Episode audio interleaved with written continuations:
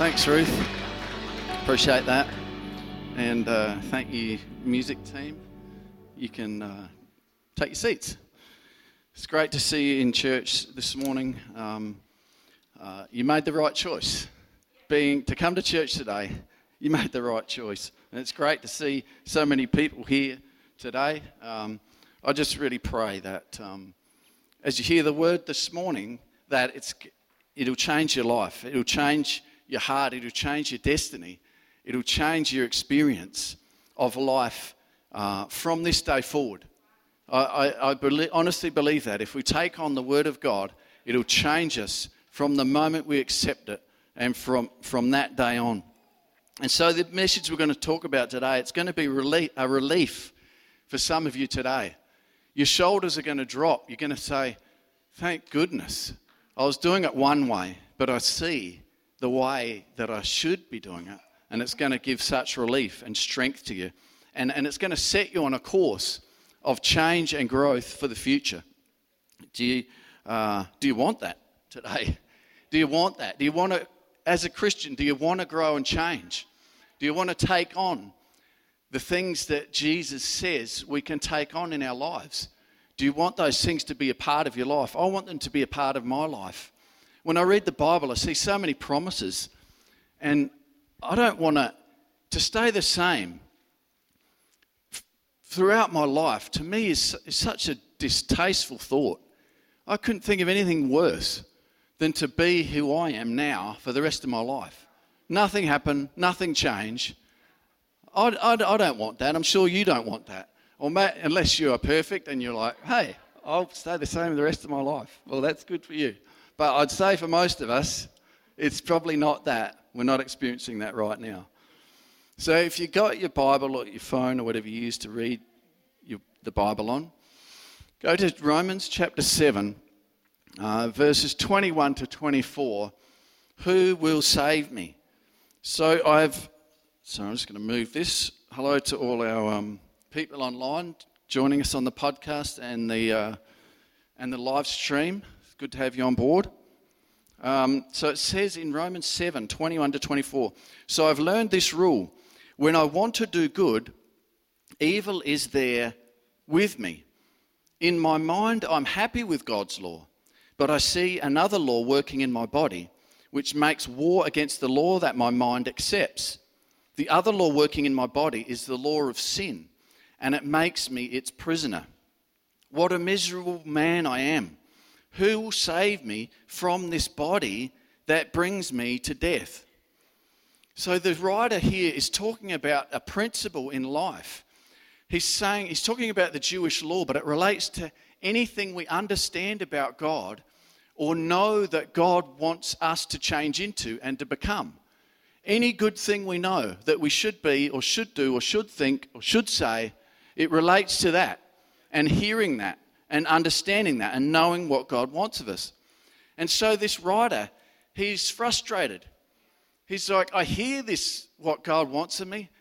I understand it. I see this stuff that I want in my life. But when it comes to actually getting it in there, me becoming what it says, he finds this total frustration and inability to step over the line and see it become a part of his experience.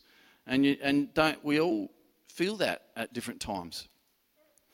But, um, and so this, this, Old, this Old Testament that he's referring to, in the Old Testament, the, the Israelites, um, as you would, might know, they went through the Red Sea. They were saved out of Egypt. They came through the Red Sea. God parted the waters, symbol of our baptism and salvation, brought them into another land. And then he said, Right, here's the promised land and I want you to take this land.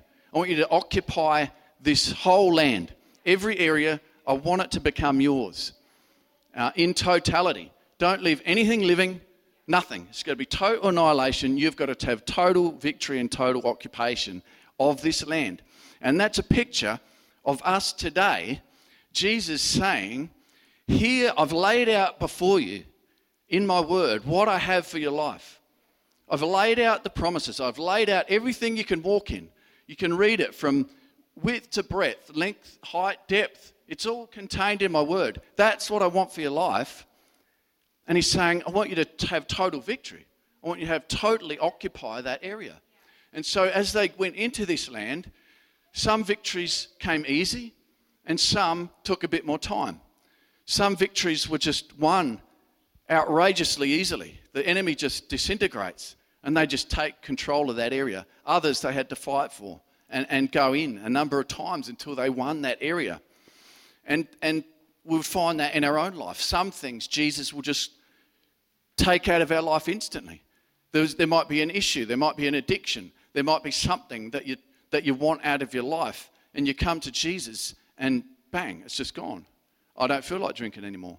I don't feel like touching that anymore. I don't feel like looking at that anymore. It's just totally gone. But then there's other areas when it, it, they linger and they stay there a bit longer. And it, and it was a process for these Israelites to take that full possession. It didn't happen instantly. They didn't have any A bombs back then. They just nuked the place and walk in. They had to do hand to hand battle, and it was a process and it took time. And so, and you also read in there that they, there were so many times when they compromise or they don't do it exactly right or they fail. And so the, the land isn't occupied as it should be. There's still enemies there. There's still compromise there. There's still bits that aren't taken. And we don't want that in our lives. Jesus wants to have that full area totally occupied by his spirit and by his power. And so let's continue to believe God for total victory in every area of our life. And so these Israelites, as they're going into this land, they'll take an area and then they'll set up camp. And then they'll for a little while. They'll be in camp and then they'll move on and take another area. And there's a point when they're camped, and God says, You've been at this camp long enough. It's time to move on. It's time to take another area. And maybe you've won some victories in life. Maybe you've seen God do things in your life, but you're at a point now, and God is saying to you, Great, you've enjoyed that. You've enjoyed what I've done in your life, but now it's time to break camp and move on. There's other areas, there's other places you haven't explored yet other places you haven't seen in me yet.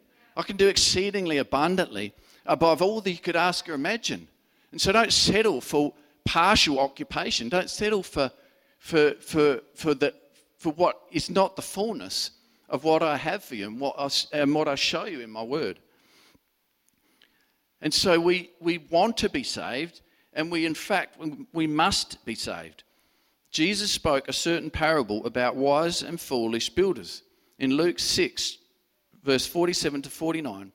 I will show you what it is like when someone comes to me, listens to my teaching, and then follows it. It's like a person building a house who digs deep and lays the foundation on solid rock. When the floodwaters rise and break against the house, it stands firm because it is well built. But anyone who hears and doesn't obey is like a person who builds a house without a foundation. When the floods sweep down against that house, it will collapse, collapse into a heap of ruins. So I don't want to be someone, I know you don't either, that collapses in ruins when, when the flood comes, when the storm comes into my life. I want to have stability and strength, and we must have that. As Jesus coming back draws closer and closer each day, you're going to see things in the world the, the storms that we see outwardly are going to increase. The difficulties are going to increase. It says, as um, uh, like a woman in birth pains, it increases up until the point when Jesus comes back. So we must have stability. We must have strength. It's not an option. Um, but the way we do it is very, it's very important how we do it. We want to do it wisely, not foolishly. And so there's areas in our life that we see that we know aren't like Jesus wants them to be. We know they're not what we see in the Word. And, and could, we could name hundreds of things where what we experience or our thoughts or our mind or our actions don't match what God wants for us to walk in, how He wants us to think, how He wants us to act. And I don't need to tell you, you know, God's already speaking to you daily about these areas. If you're open to His Spirit, He's already saying, He's already, these are those areas identified simply by reading the Word. and saying that doesn't match in my life.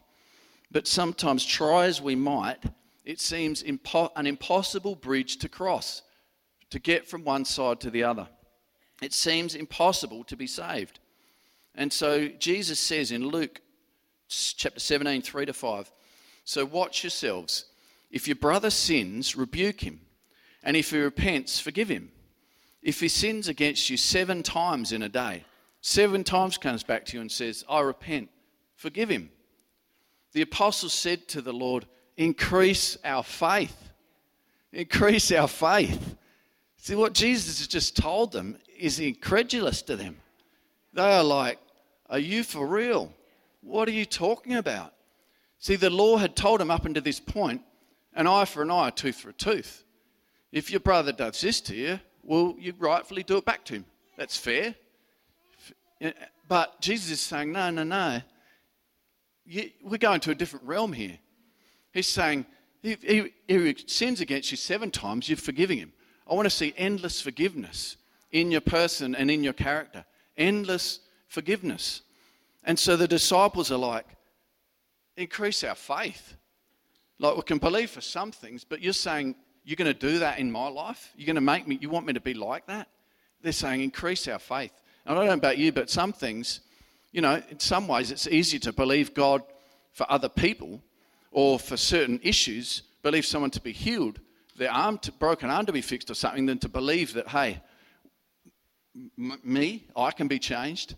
I can go from one person to another. Uh, this thing that's in my life that I don't want there can be removed.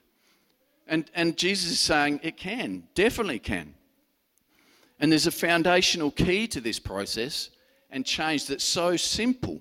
It's so simple, but it's so easy to move away from. And it's Jesus, quite simply, trust and confidence in Jesus and his spirit in our lives. It says in Romans 11:36 for him of him and through him and to him are all things to him be the glory forever. See, for he, to him be the glory forever. He gets the glory for everything. He gets the glory for saving us, He gets the glory for changing us. And so, after, immediately after they say, Lord, increase our faith, Jesus responds to them and He says, If you have faith as small as a mustard seed, you can say to, say to this mulberry tree, Be uprooted and planted in the sea, and it will obey you. So there was this mulberry tree, obviously near where they make this statement.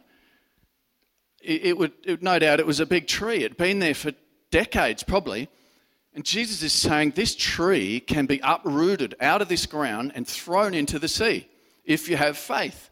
He was talking about literally, but he was also talking about it uh, metaphorically, I suppose, in our own lives. He's saying, because he's, he's referring to this statement of you need to forgive constantly. And so he's saying, look, there's this thing in your life that might be deeply rooted in the ground. It might have been there for decades. It, it's, it's so entrenched in your, in your very being. And he's saying, if you have faith, that thing can be ripped out of your life and thrown into the sea. Ripped out of your life and thrown into the sea. And you can live in the blessing and the, and the goodness of having that out of your life and living in, in the Word of God and what He wants for our lives, which is so much better. And so, the par- in the parable of the wise and foolish builders, the difference between one builder and the other is one builds on the foundation, the other builds on the sand. One comes to Jesus, the other one hears the words and tries to put them into practice himself. One of them builds with Jesus, the other builds alone.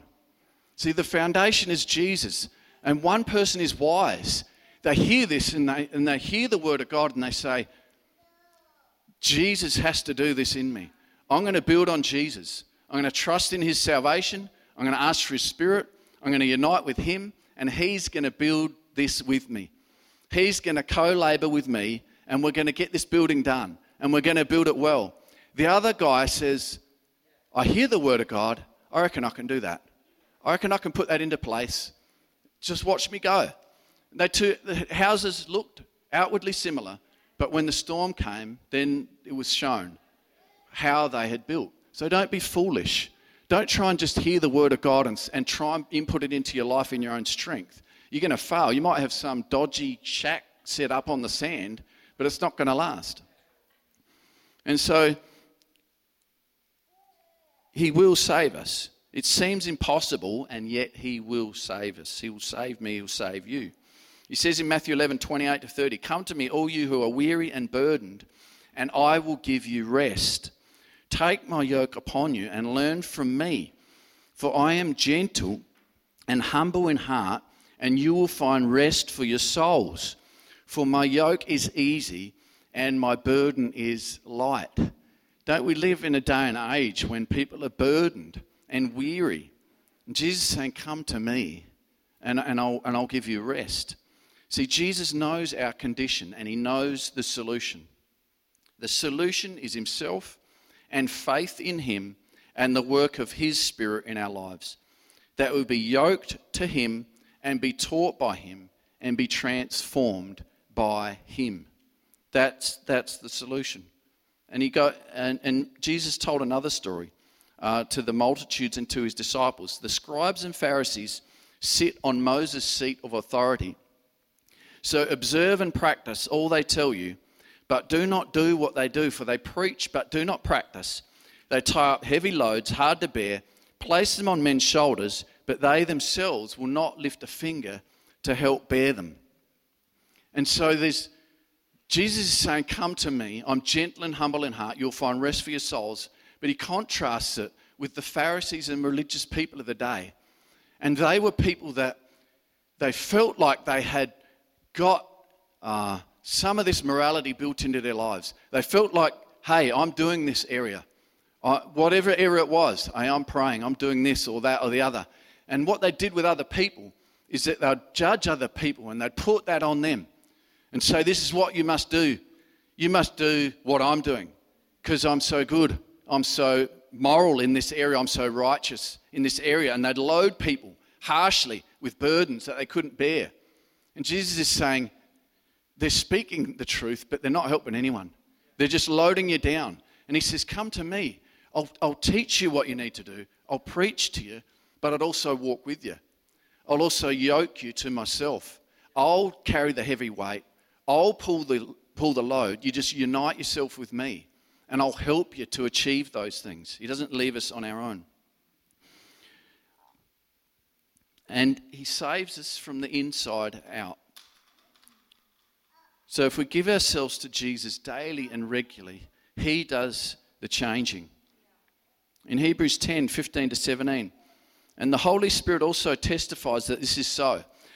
For he says, This is the new covenant I will make with my people on that day, says the Lord. I'll put my laws in their hearts and write them on their minds. Then he says, I will never again remember their sins and lawless deeds. What a great covenant. The covenant that Ruth was talking about in communion. The new covenant. I will write, put my laws in your heart and write them on your minds. So he transforms us from the inside out.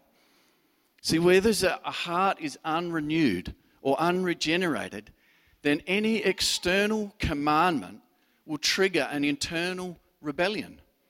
It'll trigger the opposite reaction to what it should trigger. That's what Paul is talking about. He's talking about these external commandments that trigger an opposite reaction from within me. And so Jesus is saying, This new covenant, I'll put your law in in your mind and in your heart. So it's going to come from within you, from the inside out. There'll be a willingness in you. You'll, there'll be a desire in you. There'll be, it'll come out of you. It won't be imposed on you from the outside, but it will come willingly from the inside. And so, thinking and speaking and doing the commands of God must come from within us. It must come willingly from our heart and then be apparent in our lives. And I don't know what you, I don't know about you, but there's areas where I hear the word, but the response isn't right in me. I don't get the correct response when I hear that word in a certain area. And, and, and that needs to change. And, and Jesus says he will change that. He will change that from the inside out. So, the correct response when you hear something and you know that you're not doing it, you know that the correct response isn't, I'll try harder. I'll I'll just try as hard as I possibly can to do this. The correct response is Jesus, this isn't in my heart. I need you to change this from within me, from the inside out. And then I'll be changed. And then I'll be able to do it because I can't do it in, on my own. And so he says he'll save us completely. In Ezekiel 11, 19 to 20, I will give you singleness of heart and put a new spirit within you. I'll take away your stony, stubborn heart and give you a tender, responsive heart. So you will obey my decrees and regulations. Then you'll truly be mine, and I will truly be yours. In, in, in Hosea 10 to 12, I said, Plant the good seeds of righteousness, and you will harvest a crop of love. Plough up the hard ground of your hearts, for now it is time to seek the Lord, that he may come and shower righteousness upon you. So, those hard areas of your heart, there's, I know there's areas in there. There just, there just is. There's hard areas in our heart. And it's time for us as, as One Heart Church to, to say, to get those areas ploughed up, to get them softened, to give ourselves to God and say, God, soften this area in my heart. Make this a heart of flesh. Give me singleness of heart, where all of me desires and loves to obey you. All of me is involved in, in, in obeying what you're saying and your word. Give, give that to me. It's time to do that. It's time to seek God and see those areas changed that we maybe have, haven't changed for years, but they will.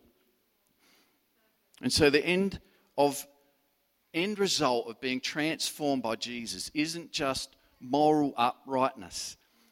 So it's not just, it says harvest a crop of love. So it's not just for our benefit. Yes, we benefit.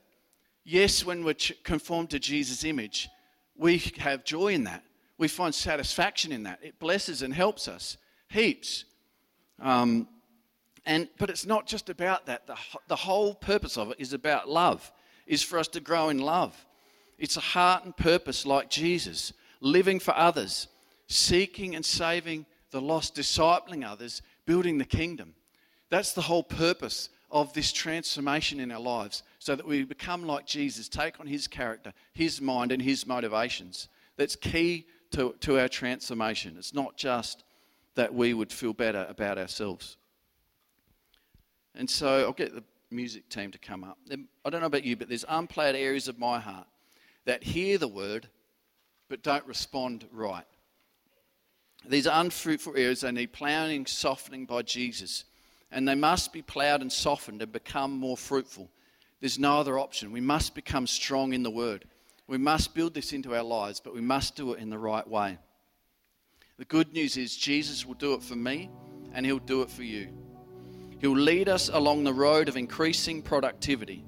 He, we fit so well to Him, and He has unlimited strength to pull the weight by His Spirit, unlimited strength. We just need to unite together with Him, and He'll take us where we need to go.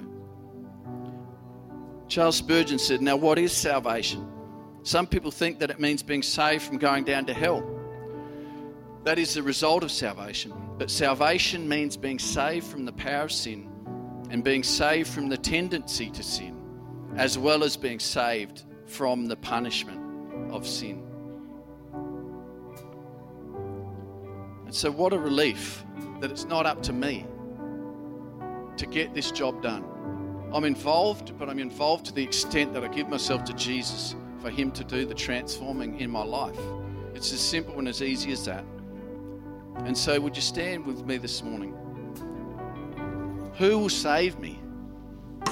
Who will save me? Maybe that's a cry in your heart. Maybe there's something in your life, and it's like you've battled with it for so long and you're just so weary of this thing. You can't stop doing it. Or you, or you want something in your life, but it just doesn't seem to get there. And you're just at the point of frustration. You're like just so fed up with yourself. But Jesus is, and you're like, who will save me? I've tried every program. I've asked this person, that person. Who's going to save me?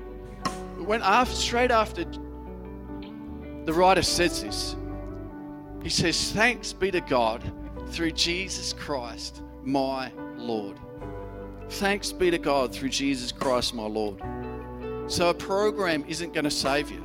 A moral program, a moral fitness program isn't going to save you. A pastor's not going to save you. Your father or mother can't save you. Your spouse won't save you. Your friends can't save you. There's nothing in the world that can save you, but there is one person who will save me. There's one person that will save you, and that his name is Jesus.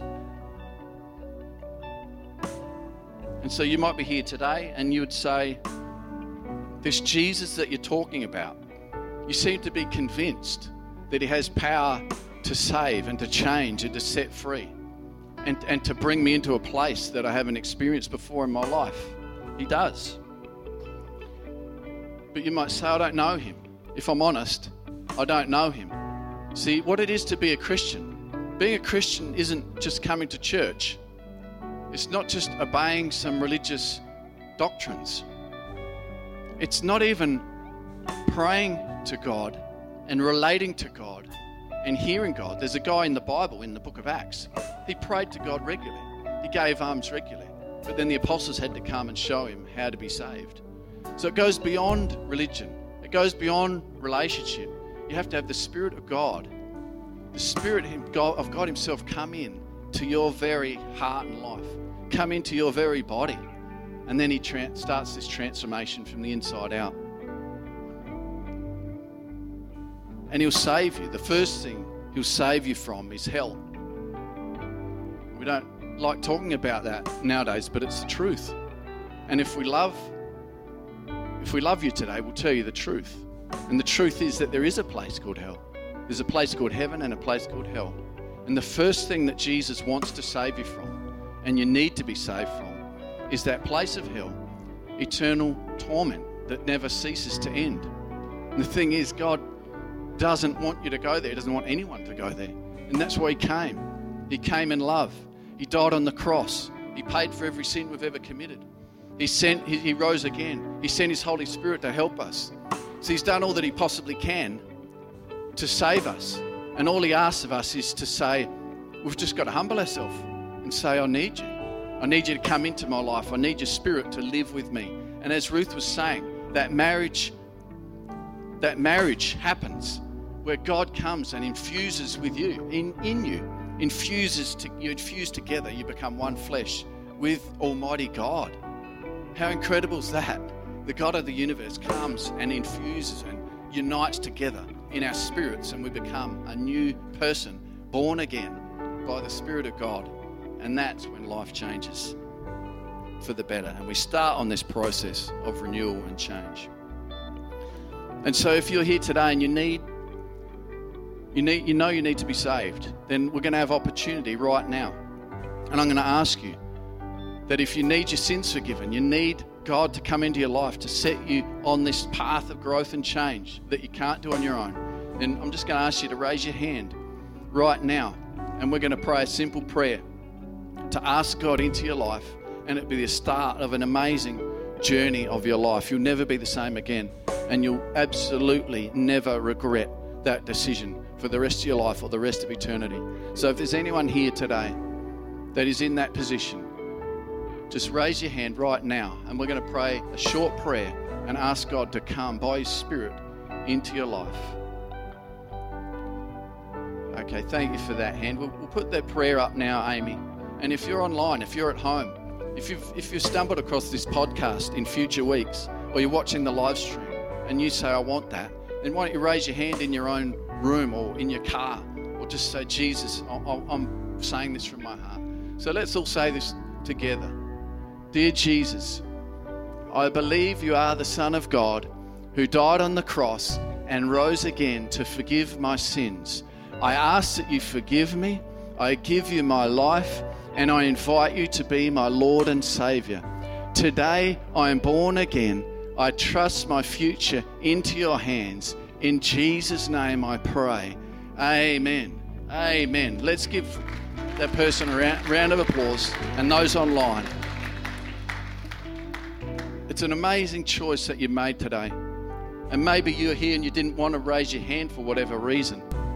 But tell someone, tell someone, I didn't raise my hand, but I said that prayer. And just ask about what, how to go about that. there's, there's so much more to know and understand, and just start on that journey. And so, for the rest of us here today, uh, for Christians here today that are born again, we're just going to sing through this song one more time about the power that is in the name of Jesus. And, and you might be here and you're like, I've, I've heard what you said. I've heard what the Bible's saying to me. And there's areas where I want changed and I need changed, but I need God to do this with me. And maybe you want to re- reaffirm afresh, you want to recommit to saying, to yoking together with Jesus, to yoking together with His Spirit, instead of trying to do this on your own. And so we're going to sing through this song a couple, uh, a couple of times, or part of this song. And what, what we're going to do, I believe that the Spirit of God is going to touch your life. If you're sincere and you want this, the Spirit of God, as we're singing, is going to come upon you. He's going to empower you. He's going to deliver you from that issue. He's going to release you. He's going to give you hope and a future. He's going to give you strength to move forward, to become all you've called to be, and to make a, an impact in the world around you for, the, for today and for the rest of your life. So, as we sing together, believe that today, church, and step into it. There's great days ahead. Let's sing, church.